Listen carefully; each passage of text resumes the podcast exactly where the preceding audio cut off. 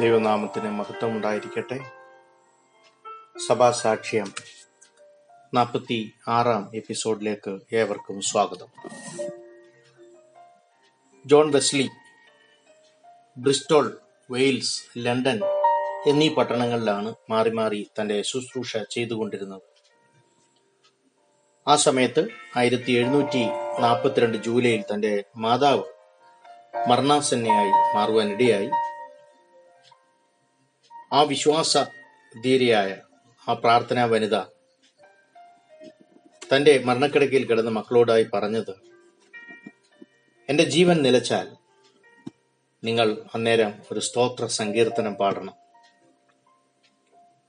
എന്ന പ്രത്യാശയോടെയാണ് അവർ വിടവാങ്ങിയത് അതിനുശേഷം ആംഗ്ലിക്കൻ സഭയുടെ നിലനിൽക്കുന്ന ആചാരങ്ങൾക്ക് വിരോധമായി വിരുദ്ധമായി സാധാരണ വിശ്വാസികളെ ജോൺ വെസ്ലി ശുശ്രൂഷ ചെയ്യുവാനും പ്രസംഗിക്കുവാനും ഒക്കെ പ്രേരിപ്പിക്കുകയും അനുവദിക്കുകയും ചെയ്തതുകൊണ്ട് സഭ അവർക്ക് എതിരായി തീരുവാനിടയായി തീർന്നു.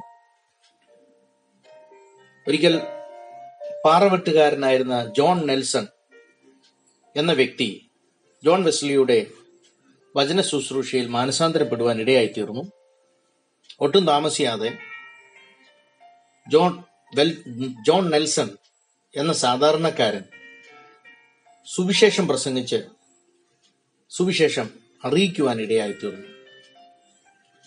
ഇത് നാമധേയ ക്രൈസ്തവ നേതാക്കൾക്ക് അല്ലെങ്കിൽ ആംഗ്ലിക്കൻ സഭയ്ക്ക് ഒട്ടും രസിച്ചില്ല. വേദശാസ്ത്രം പഠിച്ച അവരെക്കാൾ മെച്ചമായ നിലയിൽ തെരുവുകളിലൊക്കെ പ്രസംഗിക്കുന്ന അദ്ദേഹത്തിന്റെ നിലപാടിൽ സഭാധികാരികൾ കോപാക്രാന്തരായി മാറി. ഒരിക്കൽ ജോൺ നെൽസൺ പ്രസംഗിക്കുമ്പോൾ ഒരു കൂട്ടം ആൾക്കാർ വന്ന് വഴക്കുണ്ടാക്കുകയും അദ്ദേഹത്തെ വളരെ കഠിനമായി ഉപദ്രവിക്കുകയും ചെയ്തു. ഇങ്ങനെയുള്ള പീഡനങ്ങൾ സാധാരണ നിലയിലുള്ള വിശ്വാസികളിൽ നിന്ന് വന്ന സാധാരണ പ്രവർത്തകർ കർത്തൃവേലക്കാർ പ്രത്യേകിച്ച് സുവിശേഷമൊക്കെ പ്രസംഗിക്കുന്നതിനെ ആംഗ്ലിക്കൻ സഭയും അതിന്റെ ഒത്താശയോടെ ഗുണ്ടാ സംഘങ്ങളും ഒക്കെ ഇവർക്കെതിരെ പല പ്രാവശ്യം പീഡനങ്ങൾ അഴിച്ചുവിട്ടിട്ടുണ്ട് ജോൺ വെസ്ലി നേരിട്ട മറ്റൊരു പ്രശ്നം തന്റെ മാതാവ് തന്റെ മാതൃസഭയിൽ വചനം ശുശ്രൂഷിച്ച് താൻ കണ്ടിട്ടുണ്ട്. അതുകൊണ്ടൊക്കെ ആയിരിക്കാം സ്ത്രീകളെ ശുശ്രൂഷയിൽ വളരെ പ്രോത്സാഹിപ്പിക്കുകയും ചെയ്തു. എന്നാൽ ആംഗ്ലിക്കൻ സഭ ഇതൊന്നും സ്വീകരിക്കുവാനോ അംഗീകരിക്കുവാനോ തയ്യാറല്ലായിരുന്നു എന്ന് മാത്രമല്ല ഇതിനെ നഖശിഖാന്തം എതിർക്കുവാനും ഇടയായി തീർന്നു ആ കാലയളവിൽ അമേരിക്കൻ പര്യടനം കഴിഞ്ഞെത്തിയ ജോർജ് വൈറ്റ്ഫീൽഡ് കാൽവിനിസം എന്ന ആശയവുമായിട്ടാണ് അവിടെ എത്തിയത്. ജോൺ വെസ്ലിയും ജോർജ് വൈറ്റ്ഫീൽഡും ദൈവശാസ്ത്രപരമായി അകലാൻ അവരുടെ സുഹൃത്ത് ബന്ധത്തിന് ചെറിയ ഉലച്ചിൽ തട്ടുവാനൊക്കെ ഇത് കാരണമായി തീർന്നു എന്നാൽ അവർ പരസ്പരം ക്ഷമിക്കുകയും ആ സ്നേഹബന്ധം രണ്ടുപേരും നിലനിർത്താനും ശ്രമിച്ചു. സാധാരണയുള്ള ഈ പ്രസംഗകരെ ശീലിപ്പിക്കാനായി ട്രവേക്ക കോളേജ് ജോൺ വെസ്ലി തുടങ്ങുവാൻ ഇടയായി തീർന്നു ആയിരത്തി എഴുന്നൂറ്റി അമ്പത്തി ആറിൽ ജോർജ് വൈറ്റ്ഫീൽഡ് ലണ്ടനിൽ തന്റെ ടാബർനാക്കൾ തുറന്നു. ആയിരത്തി എഴുന്നൂറ്റി എഴുപത് സെപ്റ്റംബർ മുപ്പതിനാണ് വൈറ്റ്ഫീൽഡ് തന്റെ ശുശ്രൂഷ അവസാനിച്ച് ഈ ലോകവാസം വെടിയുന്നത്. ആ ശുശ്രൂഷ ആ സംസ്കാര ശുശ്രൂഷയിൽ പ്രസംഗിച്ചത് ജോൺ വെസ്ലി തന്നെയായിരുന്നു ജോൺ വൈറ്റ്ഫീൽഡിന്റെ സംസ്കാര ശുശ്രൂഷയുടെ അടുത്ത ദിവസം ഒരു സ്ത്രീ ജോൺ വെസ്ലിയുടെ അടുക്കൽ വന്ന് ഒരു ചോദ്യം ചോദിച്ചു. ഇവർ തമ്മിൽ പണ്ടുണ്ടായിരുന്ന വിള്ളൽ ആ ഉലച്ചിൽ അറിയാമായിരുന്ന സ്ത്രീയായിരുന്നു. സ്വർഗത്തിൽ നിങ്ങൾ വൈറ്റ്ഫീൽഡിനെ കാണുവാൻ ആഗ്രഹിക്കുന്നു എന്നുള്ളതായിരുന്നു. ചോദ്യം തീരുന്നതിന് മുന്നമേ തന്നെ വൈറ്റ്ഫീൽഡ് അറിയാമെന്ന സുഹൃത്തായിരുന്ന ജോൺ വെസ്ലി ഒട്ടും താമസിക്കാതെ പറഞ്ഞു ഇല്ല. അപ്പോൾ ആ സ്ത്രീ പറഞ്ഞു എനിക്കറിയാം അതങ്ങനെ സംഭവിക്കുകയുള്ളൂ എന്ന്." അപ്പോൾ ജോൺ വെസ്ലി മറുപടി പറഞ്ഞത് എന്നെ തെറ്റിദ്ധരിക്കരുത്. കത്തിജ്വലിച്ചു നിൽക്കുന്ന ഒരു വെളിച്ചമാണ് ജോർജ് വൈറ്റ്ഫീൽഡ് ദൈവത്തിന്റെ ആ സിംഹാസനത്തിങ്കൽ ആ കത്തി ജ്വലിച്ച് നിൽക്കുന്ന വെളിച്ചം നിൽക്കുമ്പോൾ ഏറ്റവും ചെറിയവൽ ചെറിയവനായ എനിക്ക് ആ വെളിച്ചം കാണുവാൻ പറ്റുകയില്ല എന്നാണ് താൻ ഉദ്ദേശിച്ചത് എന്ന് ജോൺ വെസ്ലി തന്റെ സുഹൃത്തിനെ കുറിച്ച് പറയുവാൻ ഇടയായി തീർന്നു ജോൺ വെസ്ലി ആയിരത്തിന് പതിനായിരങ്ങൾക്ക് തന്റെ പ്രസംഗങ്ങൾക്ക് പതിനായിരക്കണക്കിന് ആൾക്കാർ ശ്രോതാക്കളായി വരുവാൻ ഇടയായി തീർന്നു അപ്പോൾ തന്നെ ശത്രുക്കളും തനിക്ക് ഒട്ടും കുറവല്ലായിരുന്നു. പുരോഹിതന്മാരുടെയും ബിഷപ്പുമാരുടെയും ഒത്താശയോടെ പല ആക്രമങ്ങൾ താൻ നേരിടേണ്ടി വന്നിട്ടുണ്ട്. തന്റെ സാധാരണ തന്റെ കൂടെയുള്ള പ്രാസംഗികരും ഇതേ പീഡനത്തിലൂടെ അനു കടന്നു പോകേണ്ടതായി വന്നിട്ടുണ്ട്. താനും തന്റെ കൂട്ടുവയലക്കാരും പലപ്പോഴും ജീവൻ വരെ അപകടത്തിലാകുന്ന പ്രതിസന്ധികളിലൂടെ കടന്നു പോകേണ്ടി വന്നിട്ടുണ്ട്. വടക്ക് സ്റ്റാഫോർഡ് ഷെയറിൽ ചാൾസ് വെസ്ലി തന്റെ സഹോദരൻ പ്രസംഗിക്കുമ്പോൾ അവർ കല്ലെറിയുകയും തന്റെ ശരീരത്തിൽ വളരെ മുറിവേൽക്കുകയും ഒക്കെ ചെയ്ത അവസരങ്ങളുണ്ടായിരുന്നു. ഇത് പിൽക്കാലങ്ങളിൽ പല സ്ഥലങ്ങളിലും ആവർത്തിക്കുവാൻ ഇടയായി തീർന്നു ജോൺ വെസ്ലിയും ചാർലി വെസ്ലിയും ഒക്കെ മീറ്റിംഗ് നടക്കുമ്പോൾ കൂട്ടമായി ആൾക്കാർ കടന്നു വന്ന് നാമധേയ ക്രൈസ്തവർ.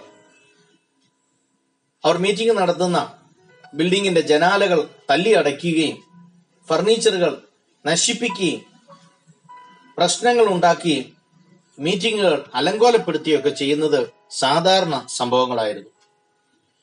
ജോൺ വെസ്ലി അധികാരികളെ തന്റെ മീറ്റിംഗിന്റെയും ഒക്കെ സംരക്ഷണത്തിനായി സമീപിച്ചപ്പോൾ വളരെ നിസ്സഹായരായിട്ടാണ് അവർ മറുപടി കൊടുത്തത്.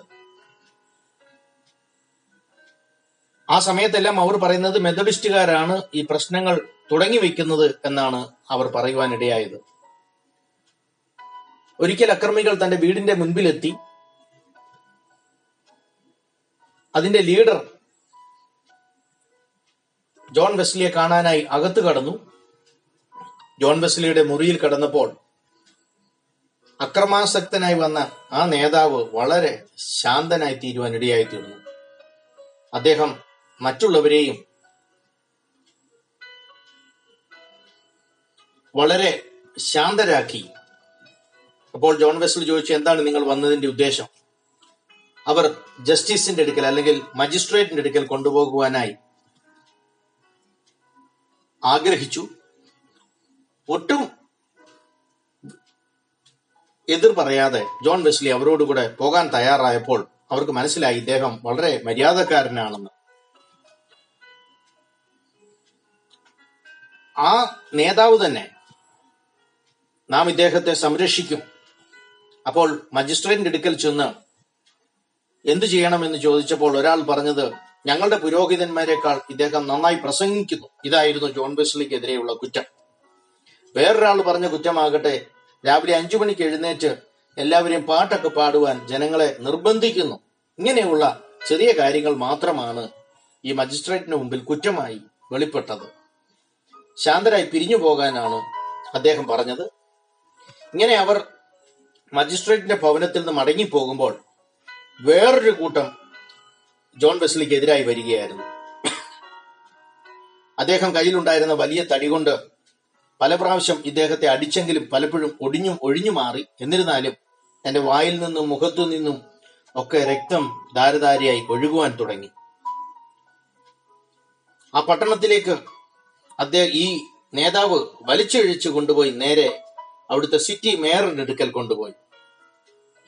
അപ്പോഴെല്ലാം യേശുവിനെ ക്രൂശിക്ക ക്രൂശിക്ക എന്ന് യഹൂദന്മാർ ആർത്തു വിളിച്ചതുപോലെ ആ ആക്രമണ സംഘത്തിലുണ്ടായിരുന്ന പലരും അവനെ വെച്ചേക്കരുത് കൊന്നുകളക എന്ന് ആക്രോശിക്കുകയായിരുന്നു. സംസാരിക്കുവാൻ തനിക്ക് അനുവാദം കൊടുത്തപ്പോൾ താൻ തനിക്ക് വേണ്ടി ഒന്നും പറയാതെ സ്വർഗസ്ഥനായ ദൈവത്തോട് താൻ ഉച്ചത്തിൽ പ്രാർത്ഥിക്കുകയാണ് ചെയ്തത്. ആ കൂട്ടത്തിലുണ്ടായിരുന്ന ഒരു വലിയ ചട്ടമ്പി മുമ്പോട്ട് വന്ന് എന്റെ ജീവൻ ഞാൻ നിങ്ങൾക്കായി തരാം. നിങ്ങൾ എന്റെ കൂടെ പോരുക. നിങ്ങളുടെ തലമുടി പോലും ഒരു മനുഷ്യനും തൊടുകയില്ല എന്ന് പറഞ്ഞ് അവിടെ നിന്ന് ജോൺ വെസ്ലെ ഉദ്ധരിച്ചുകൊണ്ട് പോകുവാൻ ഇടയായി തീർന്നു അങ്ങനെ ഒട്ടനവധി സമയങ്ങളിൽ ദൈവത്തിന്റെ കരുതൽ അനുഭവിച്ചറിയുവാൻ ജോൺ വെസ്ലിയുടെ ജീവിതത്തിൽ ഇടയായിട്ടുണ്ട്. ഈ ഉപദ്രവങ്ങളും പീഡനങ്ങളും ജോൺ വെസ്ലി തുടങ്ങി വെച്ച പ്രസ്ഥാനം അല്ലെങ്കിൽ മെത്തഡിസ്റ്റ് സഭയിലെ സഹോദരന്മാരെ ആഴത്തിൽ കോർത്തിണക്കുകയാണ് ചെയ്തത്. അവരുടെ സഹോദര സ്നേഹവും കൂട്ടായ്മയും അതിന്റെ ആഴവും വർദ്ധിച്ചതേയുള്ളൂ തന്നെ രക്ഷിച്ച ആ ചട്ടമ്പി അദ്ദേഹത്തിന്റെ പേര് ജോർജ് ക്ലിഫ്റ്റൺ. അദ്ദേഹം പറഞ്ഞത് ദൈവത്തിന്റെ കരം നിങ്ങളുടെ കൂടെ ഇല്ലായിരുന്നു എങ്കിൽ നിങ്ങൾ അന്ന് മരിച്ചു പോകുമായിരുന്നു എന്നാണ് അദ്ദേഹം പറഞ്ഞത്. മറ്റൊരവസരത്തിൽ സെന്റ് ഈവ്സിൽ തന്റെ മീറ്റിംഗ് അലങ്കോലപ്പെടുത്തിയ ചിലർ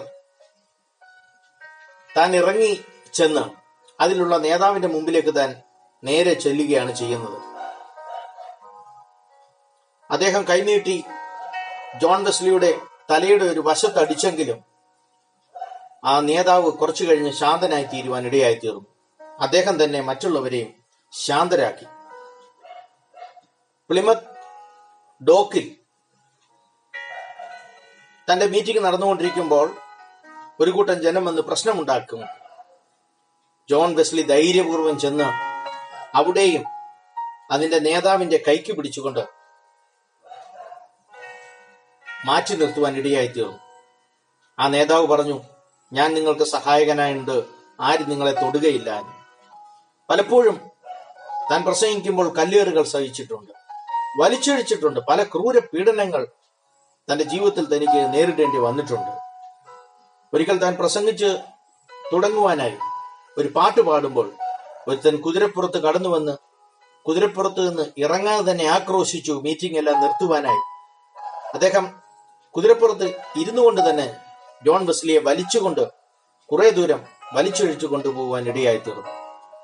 കുറച്ചു കഴിഞ്ഞ് സംഭവിച്ചത് അയാൾ തന്നെ വേറൊരു കുതിരപ്പുറത്ത് ജോൺ വെസ്ലിയെ ഇരുത്തി ഈ പ്രസംഗ സ്ഥലത്തേക്ക് തിരിച്ചുവിടുകയും തന്റെ പ്രസംഗം അവിടെ മുഴുമിപ്പിക്കുകയും ചെയ്തു. ദൈവത്തിന്റെ കരമാണ് ഈ പ്രതിസന്ധികളിലെല്ലാം ഈ ഭക്തനോട് കൂടെ ഇരുന്നത് എന്ന് നമുക്ക് നിഷ്പ്രയാസം മനസ്സിലാക്കുവാൻ സാധിക്കും. ആയിരത്തി എഴുന്നൂറ്റി നാൽപ്പത്തി മൂന്നിൽ ബ്രിസ്റ്റലിൽ ഒരു പുരോഹിതനായിരുന്ന ഒരു പുരോഹിതൻ ജോൺ വെസ്ലിക്കെതിരെ കഠിന പ്രശ്നം പ്രസംഗങ്ങൾ നടത്തുവാൻ ഇടയായി തീർന്നു ഇത് ആവർത്തിക്കാൻ അദ്ദേഹം ബ്രിസ്റ്റളിൽ നിന്ന് സെന്റ് നിക്കോളാസ് ചർച്ചിലേക്ക് ചെന്നു. അതിനാൽ സംഭവിച്ചത് അദ്ദേഹം തന്റെ പ്രസംഗം തുടങ്ങി. പ്രസംഗിക്കുന്നത് ജോൺ വെസ്ലിയുടെ ഉപദേശങ്ങൾക്കെതിരെയാണ് ജോൺ വെസ്ലിക്കെതിരെയാണ്. അങ്ങനെ താൻ പ്രസംഗം തുടങ്ങിയ ഉടനെ തന്നെ തന്റെ തൊണ്ട ഇടറുകയും താൻ പ്രസംഗിച്ചുകൊണ്ടിരുന്ന പ്രസംഗപീഠത്തിൽ നിന്ന് പുറകോട്ട് വീഴുകയും ചെയ്തു. അടുത്ത ഞായറാഴ്ച അദ്ദേഹം മരണമടയുകയാണ് ചെയ്തത്. ചിലടത്ത് മറ്റു ചിലടത്ത് സംഭവിച്ചത് കൂട്ടമായി അദ്ദേഹത്തെ ആക്രമിക്കാൻ വരുന്നവർ ഈ പ്രശ്നക്കാർ തമ്മിൽ തല്ലി മുറിവേൽപ്പിക്കുകയും അങ്ങനെയുള്ള ഗ്രൂപ്പ് ആക്രമണങ്ങളിൽ അനേകർ മരണപ്പെടുകയും ചെയ്തിട്ടുണ്ട്. ഇവിടെയെല്ലാം ജോൺ വെസ്ലിയെ ദൈവം സൂക്ഷിക്കുകയാണ് ചെയ്തത് ആയിരത്തി എഴുന്നൂറ്റി അമ്പത്തി ഏഴ് വരെ ഏകദേശം ഒളിഞ്ഞും തെളിഞ്ഞും ഈ പീഡനങ്ങൾ തന്റെ ജീവിതത്തിൽ തുടർന്നുകൊണ്ടേയിരുന്നു.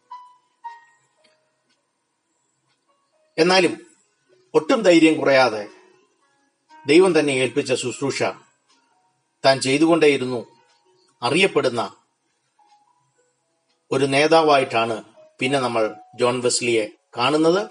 വരും ദിവസങ്ങൾ വീണ്ടും നമുക്ക് അതിനെക്കുറിച്ച് പഠിക്കാം. പഠിക്കാൻ ശ്രമിക്കാം. ദൈവം നിങ്ങളെ ധാരാളമായി അനുഗ്രഹിക്കട്ടെ.